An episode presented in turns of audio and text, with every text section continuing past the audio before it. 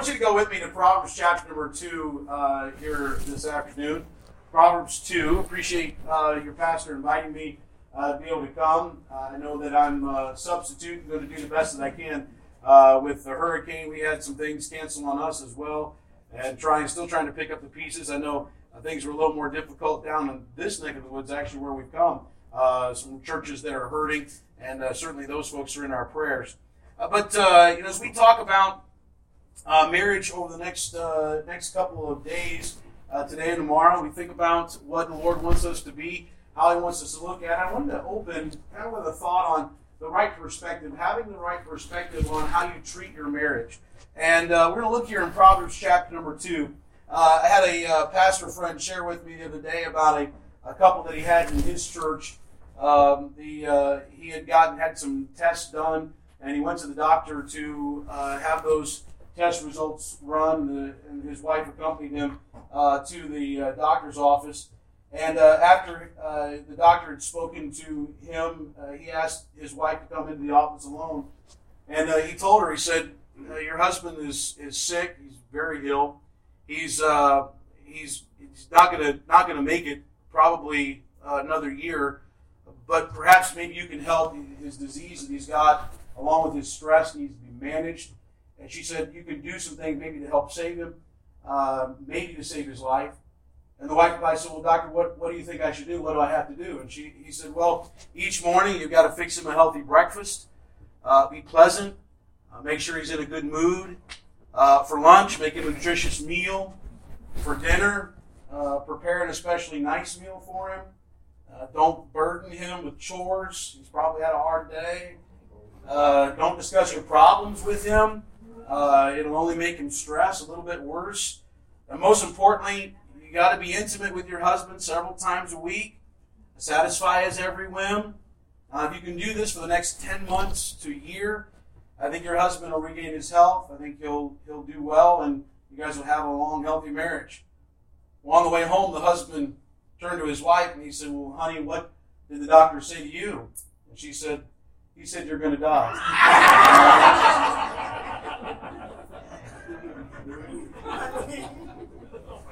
hopefully, hopefully by the time that we get done, we have a little bit more care and compassion for our spouses than that. You know, God made us all very different, didn't He? God made men and women very different. We're thankful for that in many respects. Sometimes we wish uh, we could get on the same page a little bit more. I, uh, I read a little thing about 10 observations that highlight the differences between a man and a woman. I found them to be uh, very spot on, and I hope that you will too. Uh, number one, a man will pay $10 for a $5 item he wants. A woman will pay $5, $5 for a $10 item that she doesn't want or need. Okay? Two, a woman worries about the future until she gets a husband. A man never worries about the future until he gets a wife. Three, a successful man is one who makes more money than his wife can spend. Oh, yeah. A successful woman is one who can find such a man. Number four, to be happy with a man, you must understand him a lot and love him a little.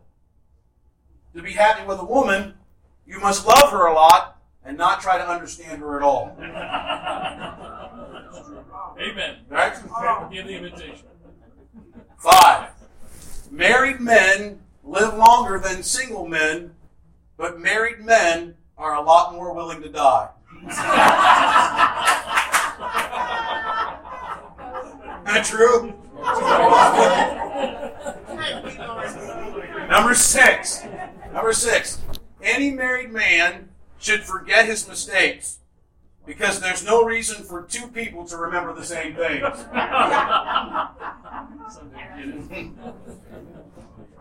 Seven. Men wake up as good looking as they went to bed. Women somehow deteriorate during the night. I know. Number eight. A woman marries a man expecting he will change, but he doesn't. A man marries a woman expecting that she won't change, but she does. Okay? Number nine. A woman has the last word in any argument. Anything a man says after that is the beginning of a new argument. right? Yes. And number 10. There are two times when a man doesn't understand a woman before and after marriage. Pretty simple, right? Pretty simple. All right, God made us very different. God made us not only very different, but God made us uh, so that when we come together, uh, that we're together for a long, long period of time. We, we say these words, and we mean them. We should mean them till death do us part.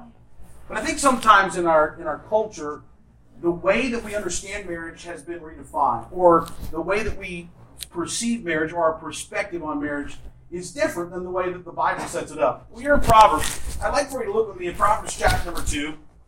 And I want you to look with me at verses 16 and 17. I'll read a couple verses here, and then we're going to go to Malachi just for a second. Okay, I just want to give you kind of the foundation here of my thought. Look at Proverbs chapter 2. Notice verses 16 and 17. Here in this passage, Solomon is giving wisdom to his son, and he's giving him wisdom about watching out for what the Bible calls the strange woman. All right? Now, the strange woman is the one that, that, that lures the, the young man in. She, she's a temptress of sorts. All right, she's very, uh, uh, she's very provocative. She is uh, very sensual, and she's trying to lure him in. And so he's warning. There's a warning given here about this. Notice what the Bible says, verse 16: "To deliver thee from the strange woman, even from the stranger which flattereth with her words." Okay, that's one of the tools that she use, uses. She, she flatters with her words and draws in. Verse 17, which forsaketh the guide of her youth and forgetteth the covenant of her God. Now, let's just pause here for a moment. I like a lot of times when we talk about the strange woman, the way that we perceive her is though as though she's some sort of harlot. Okay, she's a prostitute who's walking the streets, and the man is out uh, wandering around, and she just kind of on the street corner kind of motions him in. But that's not what the picture is in verse 17 of her. In verse 17 of her, notice it says, which forsaketh the guide of her youth and forgetteth the covenant of her God. The reference here in verse number 17 is to a woman who is married, who has gone out in search of something else other than what God has given her in her home. And the way that that is described here in verse number 17 is that she forgets, forgets what? She forgets forsaketh the guide of her youth. Who's that? That's her husband. Okay? The person who's guiding her in her youth. And notice it says, forgetteth the covenant of her God. That is, there she entered into a covenant with her husband at the day of their of their marriage. And as a result of this forgetting and forsaking that she's doing, she's out hunting for fresh blood. Okay? That is the picture that Solomon paints of this woman. Not as though she's a harlot or a prostitute, but that she's a woman who is in full possession of her faculties, even though she's married, is out looking for something else. Okay? Now go with me. Hold your finger here to Proverbs 2 and go with me to Malachi for just a second. Malachi. Malachi, last book of the Old Testament. And follow, follow with me to Malachi chapter number 2. Malachi chapter 2. In Malachi chapter number 2, we have God speaking through the prophet Malachi. And he's speaking, of course, to the nation of Israel concerning their disobedience. And the Lord describes himself here in this passage as the husband of Israel. All right? And I want you to look at the way that this description is given, and I want to kind of draw an analogy and move forward. Notice what he says in Malachi 2, verse number 14. Yet ye say, he tells them, you've, you've basically, you've not been following me, you've not been doing what I've been telling you to do, okay? And so then they're responding. And notice verse 14. Yet ye say, wherefore? Because the Lord hath been witness between thee and the wife of thy youth, against whom thou hast dealt treacherously, yet is she thy companion and the wife of thy covenant. All right, so here in this passage and in both passages, here's, here's the concept that I want you to get. Concept in both of these passages is in chapter number two of Proverbs, the strange woman is one who has forsaken the guide of her youth and forgotten her covenant. In Malachi chapter number 2, verse number 14, when God admonishes them through the prophet Malachi, and he talks about marriage, he says in verse number 14 that he says, between thee and the wife of thy youth, again, dealing with coming together, okay, and in our marriage, and he says, he says, notice he goes on, against whom thou hast dealt treacherously, yet is she thy companion. And notice he says, the wife of thy covenant. Both passages, Proverbs 2 and Malachi 2. And I think if we to look at other passages of Scripture, we would find that God's view of marriage is a marriage of a covenant. Now, I want you to know that God is a God of, a co- of covenants. In the Old Testament and the New Testament, God is a God of covenants. That is, He's a God of promises. God makes promises and He follows through on those promises.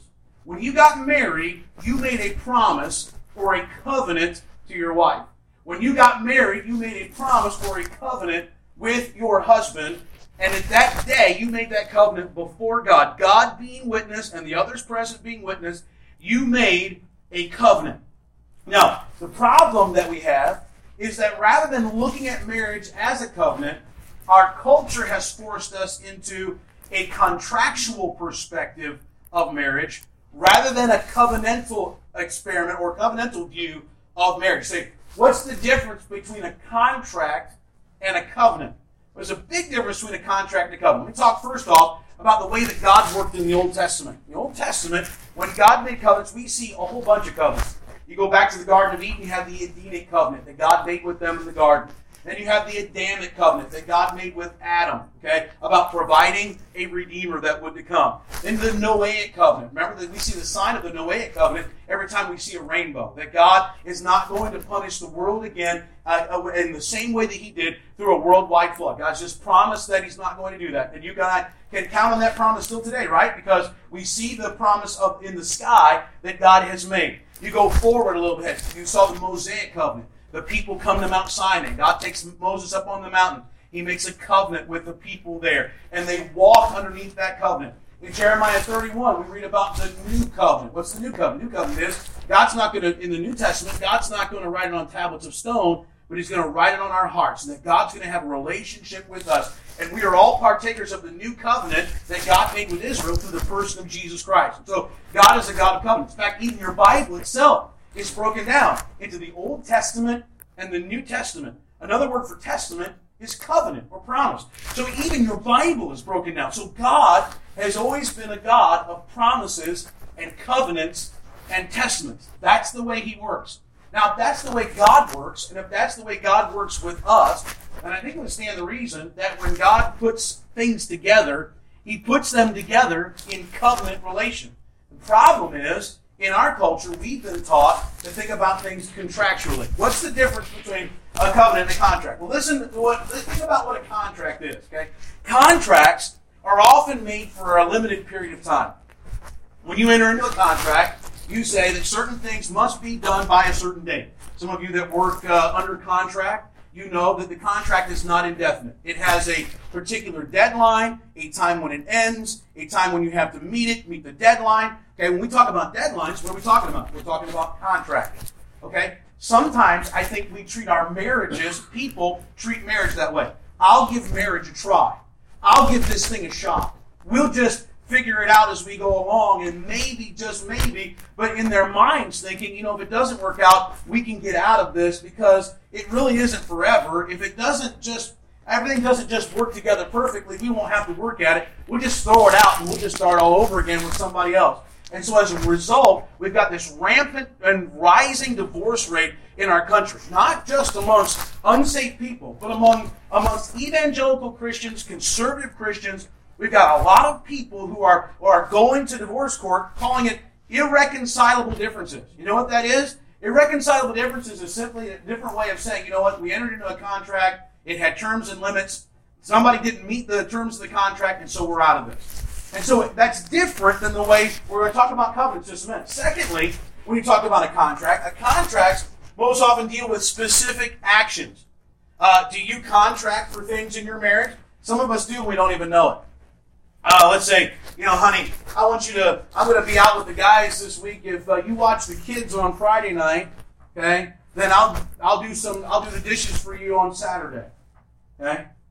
And so what we do is we make deals and we make bargains within the relationship. Now, doesn't mean that we can't, those things can't sometimes work, but sometimes it's this quid pro quo concept where you scratch my back, I'll scratch yours, and we aren't willing to do for somebody else unless they're willing to do for us.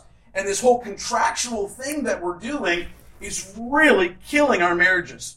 Okay? Because what we're doing is we're saying there's terms and limits on my willingness to serve you, my willingness to be able to help you, my willingness to be able to do something for you. Thirdly, contracts are based on an if then mentality. That is, if you do this, then I will do this.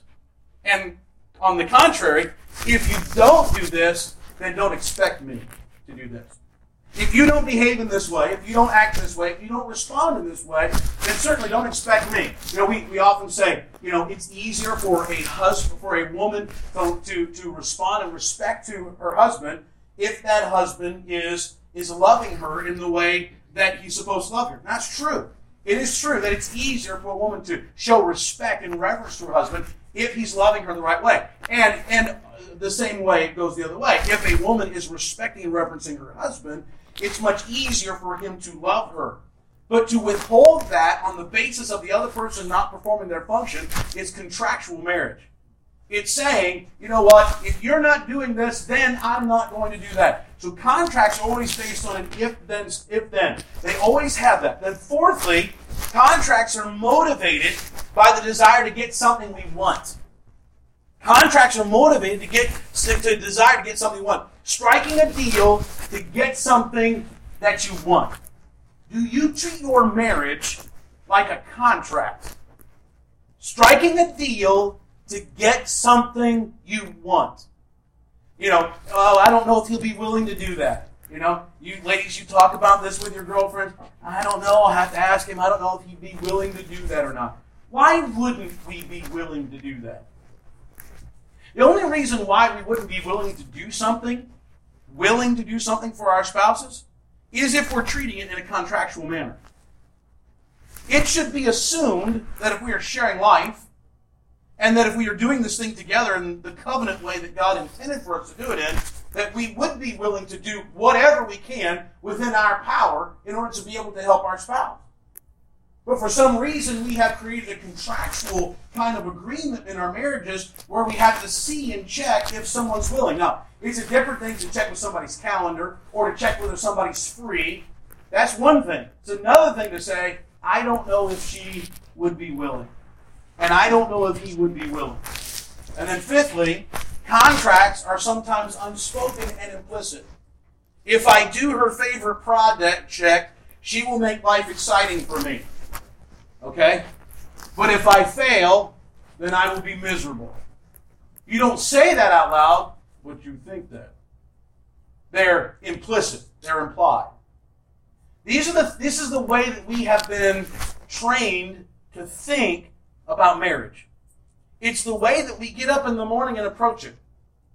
Oh Lord, please help me not to say something stupid so that I can have a good day. Or wake up in the morning and just say you're sorry just to get it out of the way, right, guys? Mm-hmm. Just go ahead and say it. Might as well. I'm gonna I'm gonna have to at some point during the course of the day apologize for just being myself and saying something stupid. You know? Ladies get up and just say, Well, I know he's gonna bother me until I do it, so I might as well just go ahead and get it out of the way. We have got this contractual idea. And I want you to know that when God speaks of it in Proverbs 2 and in Malachi 2, that God speaks of it in the relationship of covenant. And I want you to know that covenant is very different than contract. Question is, how are they different? So I've given you the five foundations, really, of, of contract. Now what I'd like to do is just spend the rest of our time just talking about what a covenant marriage really looks like. Okay? What does a covenant marriage really look like? What are the elements of a covenant marriage. Number one, and let's uh, let's just dig into the meat here tonight. First off, first off, covenants are different. Number one, the purpose is different. The purpose is different. Write this down if you're taking notes. Covenants are initiated for the benefit of the other person. Covenants are always initiated for the benefit of the other person. There's an example that's given to us in the Word of God. In 1 Samuel chapter number 18, and you don't have to, have to turn there, but if you'd like to, you're more than welcome. 1 Samuel 18, we read about a covenant that's initiated between Jonathan and David. Okay?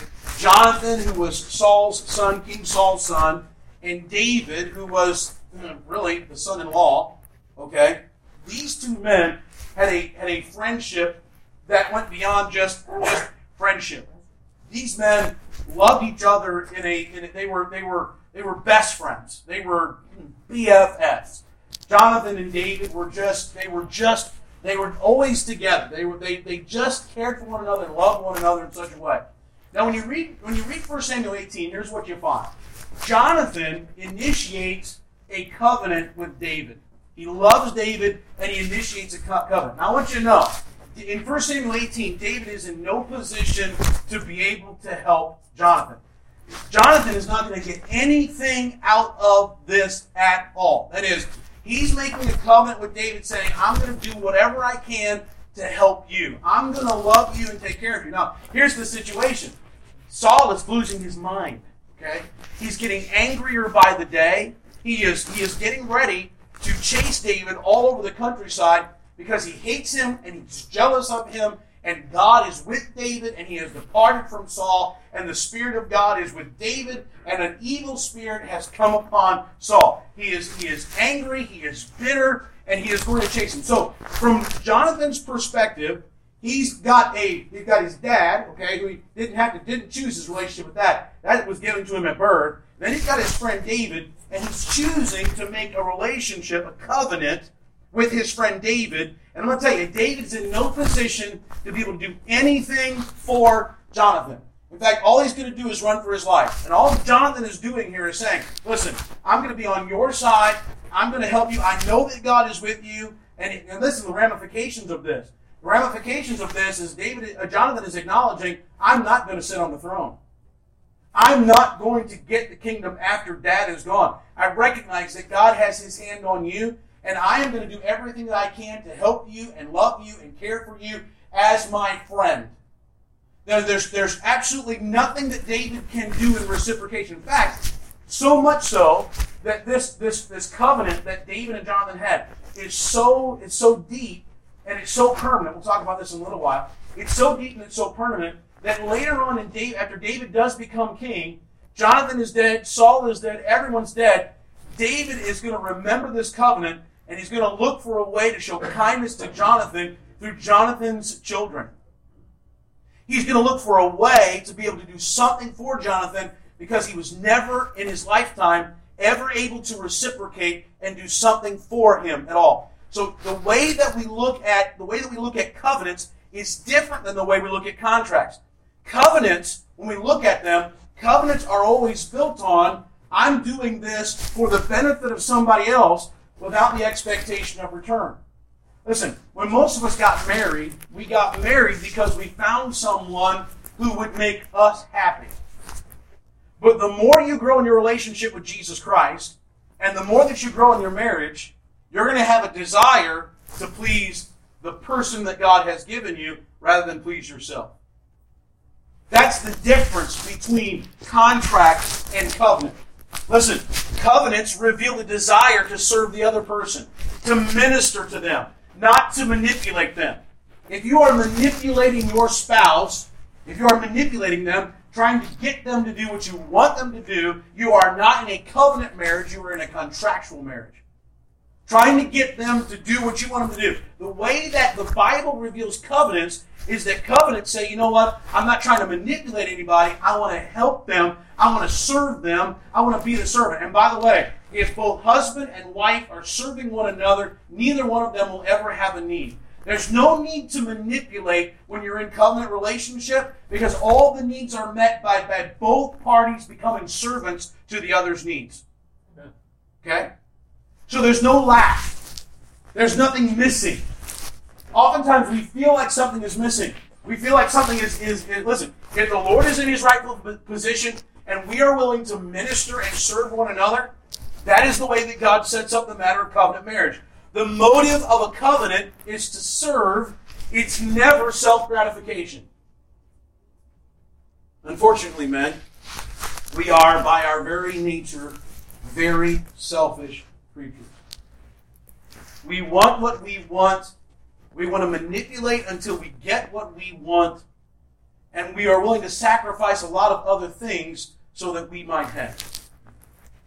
Let's just be honest about it. To say it any other way would be dishonest. That's who we are. That's who we are. Our wives are usually much more giving than we are. They're much more willing to step out of their comfort zones. They're much more willing to be kind and to be nice and to be benevolent, to be inconvenienced. Usually much more willing than we are. Why is that? Because we need that complement in our life. You and I need the complement of our wives to be able to help us understand that life doesn't always revolve around us. We need to be in covenant relationship. You know, both parties have their needs met. Most of us, again, got married because we wanted to be happy. But as you grow into a covenant marriage, you'll be concerned for the well being of your spouse. All right, number two. Not only are covenants different, is the purpose different, but I want you to know that covenant marriages are different because the promises are different. The promises are different. Different. And write this down. Covenants, covenants are built on unconditional promises. Covenants are built on unconditional promises. When God made a promise to Noah, it wasn't about what Noah would do or what Noah wouldn't do. God said, I'm doing this regardless of what you do. Right? When God made the Mosaic covenant, he told Moses, I'm going to do something for you, and it doesn't matter what you do. This is this is me. Abraham. Abraham, the picture of the Abrahamic covenant is a wonderful picture. In Genesis 12, God calls Abraham out, okay, out of his, his homeland in Ur of the Chaldees, and calls him to go out and to establish the Hebrew race of people. He says, Get up and take all your family and go that way. And so Abram does. He gets up and he takes his family. God stops him in the middle of Canaan. He says, Look around. Everywhere where the sun touches, everywhere that you look around, all those places, that's the land that I'm going to give unto your seed and unto your heritage. And then God makes a covenant with him. He says, I'm going to bless them that bless thee, curse him that curseth thee. And I'm going to make of thee a great nation. In thy seed shall all the nations of the earth be blessed. In Genesis 15, now this covenant that God made with Abraham is repeated over and over again. It's repeated in Genesis 12, Genesis 15, Genesis 17, over and over and over again. God repeats this covenant. In Genesis 15, God comes together to, to kind of seal the deal with Abram. And the way that that is pictured is they take these animals and they begin, and God causes Abram to come into a deep sleep. Okay, He puts him to sleep, and Abram has this vision. He takes these animals and he divides them, and and they again all, all covenants involve sacrifice or shedding of blood. And they took these animals and they divided them. They divided them, they divided them, they divided them, and then birds on the end. There was birds on each side. And the way that parties entered into covenant in, in Abram's day, today we would sign a piece of paper or we would shake hands. The way that they did it in Abram's day was they divided these animals, and the two parties together would walk between those, those animals that had died. They would walk between them and thus seal the covenant. Covenant would be, would be established. So here's what happens in Genesis 15. God takes Abraham, Abraham, Abram at that time, he puts him to sleep, he parts the raiment, and then God is pictured as passing through the middle of that. Abram does not walk with God through that. That is, Abraham, I mean, God passes through that without Abraham's presence. The picture of that is that God is making this promise not based on what Abraham would do, but God is making this promise on the basis of what God has chosen to do and doesn't have anything to do with whether Abraham is going to follow through or not. That's the difference between contract and covenant. Covenants are built on a promise that's everlasting. You know, contracts have limits. Contracts have terms. Listen, many of the covenants in the Bible had no bearing on the behavior of the other party, other party involved. Listen, are you are you in a, a, con, a contractual marriage? Says, I will do for my wife or I will do for my husband if they behave and react and respond in this way. If they don't, they're not getting what I'm going to give them. That is not what covenant is. Covenant is, regardless of how they act, regardless of how they behave, regardless of how they respond, I'm going to do this because I'm responsible. I have made this promise and commitment, and that commitment is not based on their behavior. That commitment is not based on what they do for me or what they do not do for me. That commitment is I'm responsible. This is one of the reasons why the Apostle Paul in giving us, in giving us, uh, the Apostle Paul talks about marriage in 1 Corinthians 7. He talks about separating for a time, but then coming back together.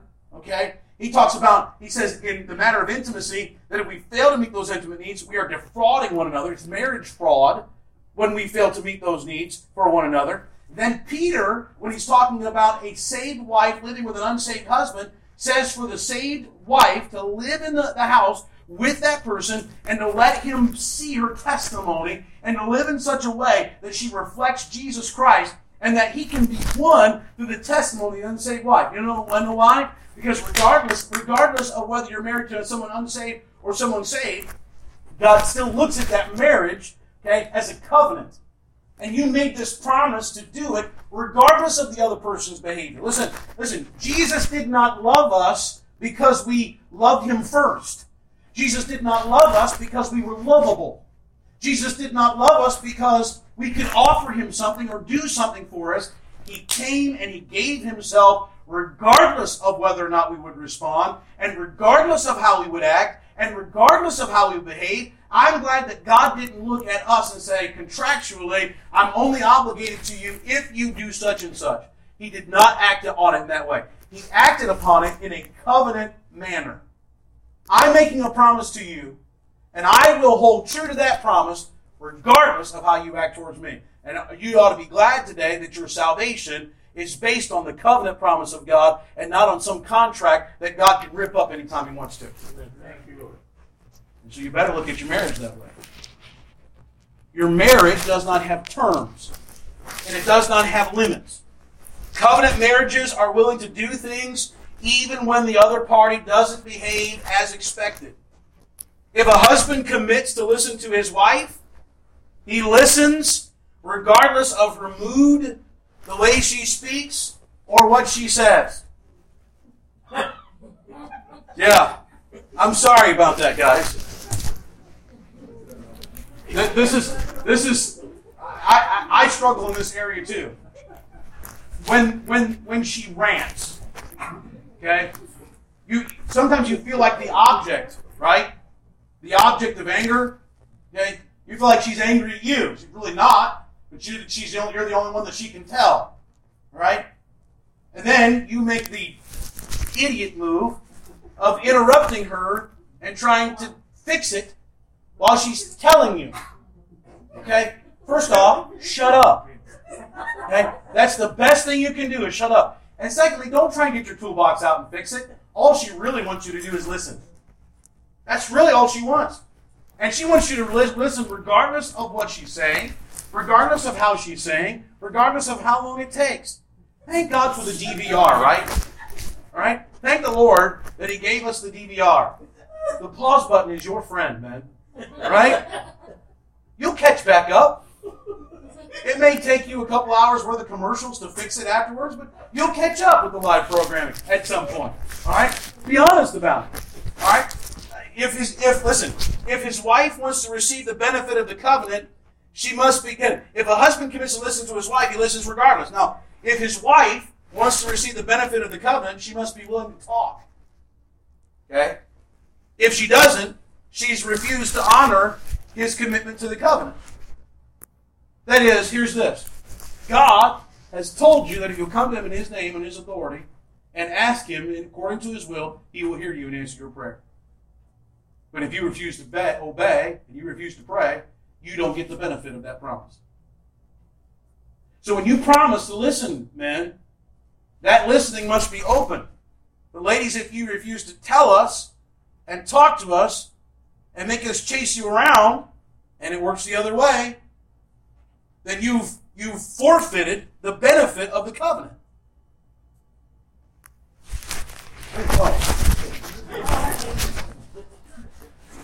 She's not taking advantage of the problem, of the promise. This is the way it works in the matters of submission, love, intimacy. The offer is available. We must be willing to do even if the other party doesn't behave the way we want. Thirdly, not only the promise is different in the covenant, the purpose different in the covenant, but the pursuit is different in covenant. The pursuit is different. Covenant, write this down. Covenant relationships are based on steadfast love. Covenant relationships are based on steadfast love. In the Old Testament, the word hesed is used, and in the New Testament, the word agape is used. Both of these words, hesed and agape, convey deep sacrificial love. If you read 1 Corinthians 13, you've probably read that passage over and over again, and you've probably tried in your mind to substitute the word love for charity. Okay? Because in our King James Bible, it's charity, charity, charity, charity, charity. You're like, okay, I don't get it. This is the same word that's translated love in so many other passages of Scripture. It's called the Great Love Passage, but yet they decided to use the word charity. I don't get it. I'll tell you exactly why they decided to use the word charity. Charity in our day is kind of convoluted because we think about charity about charitable organizations and what charitable organizations can do and, and how we can give and support somebody else. But here's the concept of charity in the New Testament. The concept of charity in the New Testament is a love that's driven to be willing to sacrifice and to give. That's why our translators used in 1 Corinthians 13 the word charity for agape because charity has the concept of pursuing and giving. And you go back and read all of the all of the concepts of love in 1 Corinthians 13, that's what agape love does. Agape love pursues. Agape love is willing to sacrifice. Agape love is willing to give. In Ephesians 5, when Paul talked about loving your wife, that concept of love is a sacrificial love. What kind of love did Jesus ask of us? He asked supreme love, did he not? Jesus said, if you don't, if you don't hate your father and your mother and your son and your daughter, he said, if you don't hate them in relation to me, of course, now Jesus wasn't saying that we have to hate them. He was using a hyperbole. He was comparing. He was saying, your love for me ought to make everything else look like hatred. You ought to love me and put me in a place that is supreme. Now, I'm going to tell you, when you love your wife, and you love your husband, God wants you to love with agape, with hesed. Okay? The kind of love that is sacrificial and willing to give. Covenants are always built on sacrificial love. They're always built on the willingness to do. Uh, again, in the Old Testament, the word hesed is translated as kindness, goodness, and loving kindness. As believers, we love knowing that God's love is not fickle and is always constant towards us. Don't you like that? Don't you like knowing that God's not going to change his mind about whether he loves you? Don't you aren't you glad knowing that when you no matter how you behave, you can still go to him as your heavenly Father, confess your sins, and he's faithful and just to forgive your sins and to cleanse you of all unrighteousness. Aren't you glad for the ability to repent and get right with God? Aren't you glad that God's mercies are new every morning? Amen. That concept of mercies is hesed. It's that supreme love that God has towards us.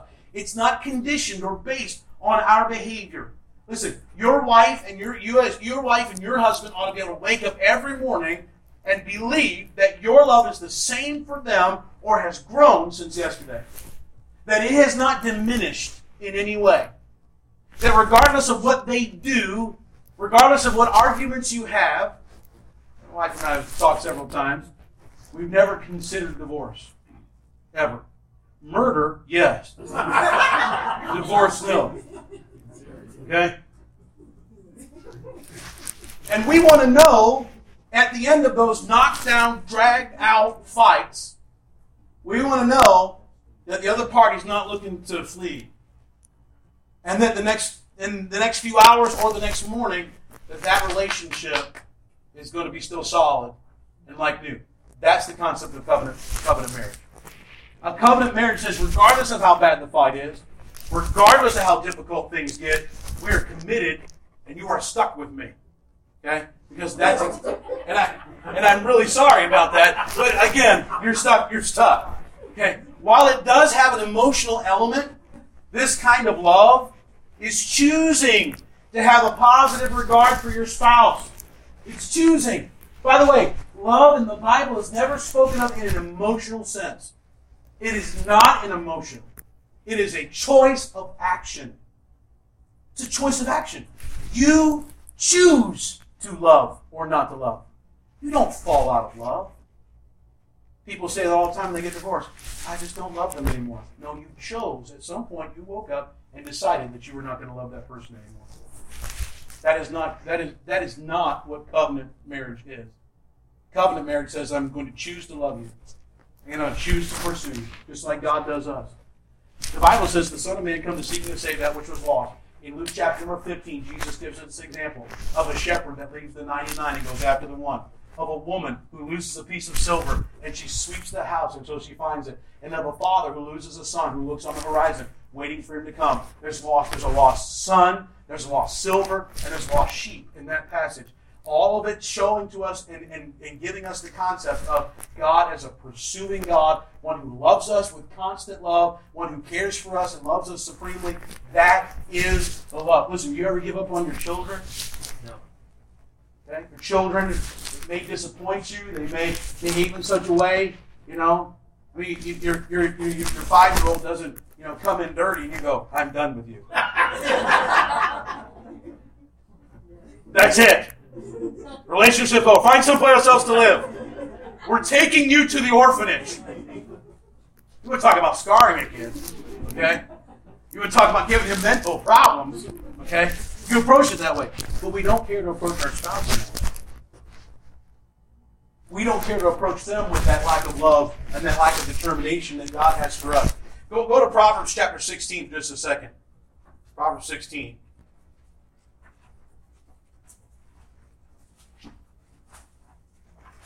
Proverbs 16. Look at me at verse number 3. You know, a lot of times we feel like if I don't feel like doing something, I shouldn't do it. Did you know that the Bible says if you'll do what you're supposed to do, your feelings will follow behind it? You know the Bible says that if you'll just do what you know is right, that you'll feel better about it? You ever not wanted to go on visitation? Or not wanted to go on soul winning? But then you go soul winning feel so much better about it after you went, even though you didn't want to at the front. That's God at work. Look at Proverbs 16. It's a biblical truth. Proverbs 16. Notice what it says in verse number 3. Commit thy works unto the Lord, and thy thoughts shall be established. No, no, no. I just, I just can't see myself doing that. I just don't. I, I, I'm just not. I don't, I'm not in the right frame of mind to do it. Wrong. Do it and God will allow the thoughts and the emotions to follow after. Same way in your marriage. Same way in your marriage. You may not feel like doing, but you know it's right. But I'm going to tell you, honor the Lord, honor the Lord with your actions, and your thoughts and your feelings will follow behind. Okay? And then last, perseverance is, they got, fourthly, I got two more. Let me get them real quick. Number four, perseverance is different. In, co- in covenants, perseverance is different. Covenant relations, write this down. Covenant relationships view commitments as permanent. They view commitments as permanent. When you go back to the book of Ruth, a covenant is made between Ruth and her mother in law, Naomi. They've lost everything. They've lost everything. They've lost their husband. They've lost everything they have. They're going to return back to the land of Bethlehem. Now, understand this that Ruth made a commitment to Naomi that was lifelong. She essentially committed to be her daughter and to live with her and take care of her and cling to her, and it was a lifelong commitment. Think about this. Today we see a rainbow in the sky. We're reminded of the permanence of God's commitment to Noah, right? It, it, has God, because Noah's dead, is God's commitment to Noah gone? No, God's commitment is still the same because it passed on to us. Think about this.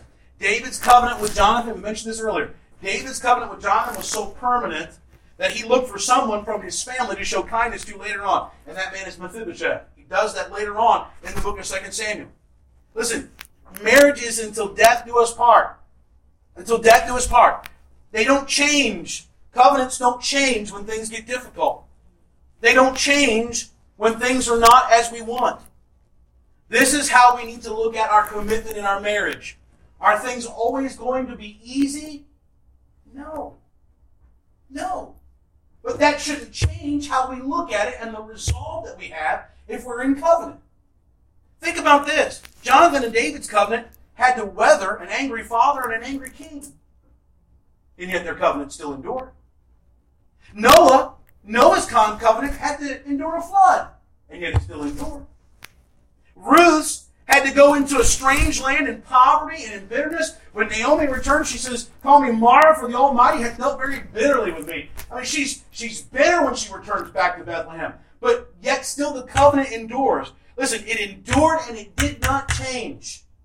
Resolve right now to get out of the contract that you're in and into a genuine covenant marriage. Because that's what you did when you made a promise before God to your spouse on the day that you got married. You entered into covenant. Amen.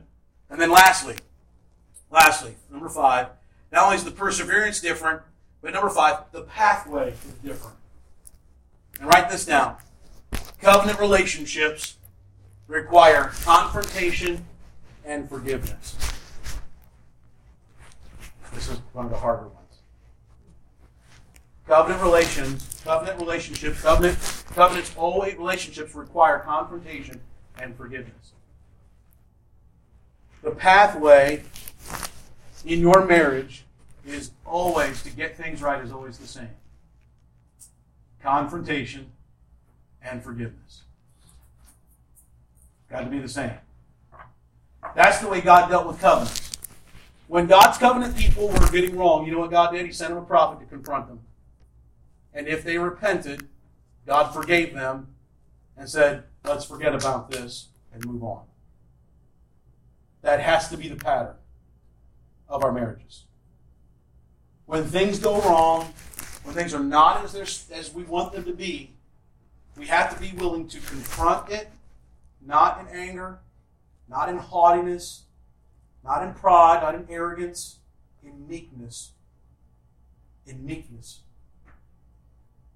By the way, the way that we confront our spouses is the same way that we're supposed to confront those that are within sin in the church. Galatians 6 1. Rather, if a man be overtaken in a fault, ye which are spiritual, restore such an one in the spirit of meekness, considering thyself, lest thou also be tempted. That is, remember that you are susceptible to the same types of things. So when you go to your spouse, remember that it very well may be them coming to you next time because you could be the dumb one. Right? It could be you putting your foot in your mouth and swallowing up your ankle. Okay? Be honest about, about, about the situation and understand that you're a sinner and prone to the same things. Confrontation and forgiveness. Now, I'm going to talk about forgiveness. We're going to talk about forgiveness tonight.